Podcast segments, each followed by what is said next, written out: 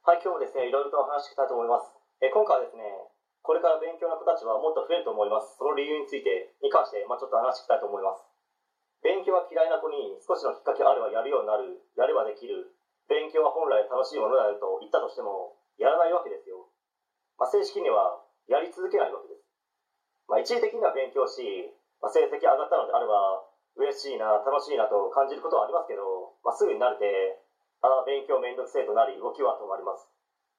勉強する動きが止まれば、勉強苦手な子たちは覚えたことをですね、忘れるのが早い傾向にあるので、元通りとは言わないまでも、うろ覚えの状態に数ヶ月で退化してしまうかと思います。そして結局、偏差値の低い学校コースという形になってしまう人たちは今までもいましたし、残念ながらこれからもいなくはならないでしょう。まあ、それにもしかしたら、まあ、これからはより一層ですね、勉強苦手な子たちは増えるかもしれないです。その理由としましては、やっぱりですね、一番はデジタル兄弟ですかね。おそらく、今まで以上にやった気、できた気、理解した気になり、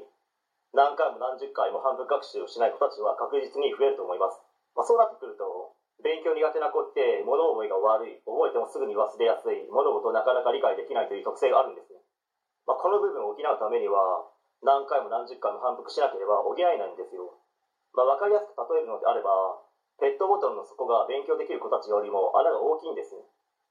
穴が大きければ大きいほど流れ落ちていく水の量も大きくなるわけですよ。けど何回も何回も水を入れてあげれば、満杯とまでは言わないまでも、満杯近くまでは維持できるかと思います。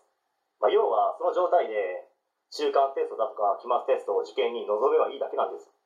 ここでじゃあその大きな穴を埋めてあげればいいんじゃないのと思われる方もいらっしゃるかと思いますけど、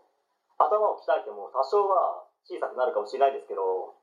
まあ、進学校だとか難関大学などに、まあ、それなりに勉強しただけで、普通に入れる人たちと同等前後ぐらいの力が身につくのかと言われましたら、まあ、それは断言してもいいですけど、120%ないです。でもですね、まあ、想像力だとか発想力、物事を多角的、多面的に考えることができる力は、全然普通に身につきますし、伸ばせますので安心してください。それは自分でも実感してますので、本当に全然普通に伸ばせますし、伸びます。しかしですね、これからの時代を生きていくのであれば、こういった力の方が重要なわけですよ。まあ、そして、最終的に言いたいこととしましては、勉強なんて苦手でもその他の力を伸ばすことによって、全然社会に出て活躍もできますし、お金なんて普通に稼げますので、あまりですね、過度の心配はしなくてもいいのではないでしょうか、という話です。はい、えー今回は以上になります。ご視聴ありがとうございました。できましたらチャンネル登録の方よろしくお願いします。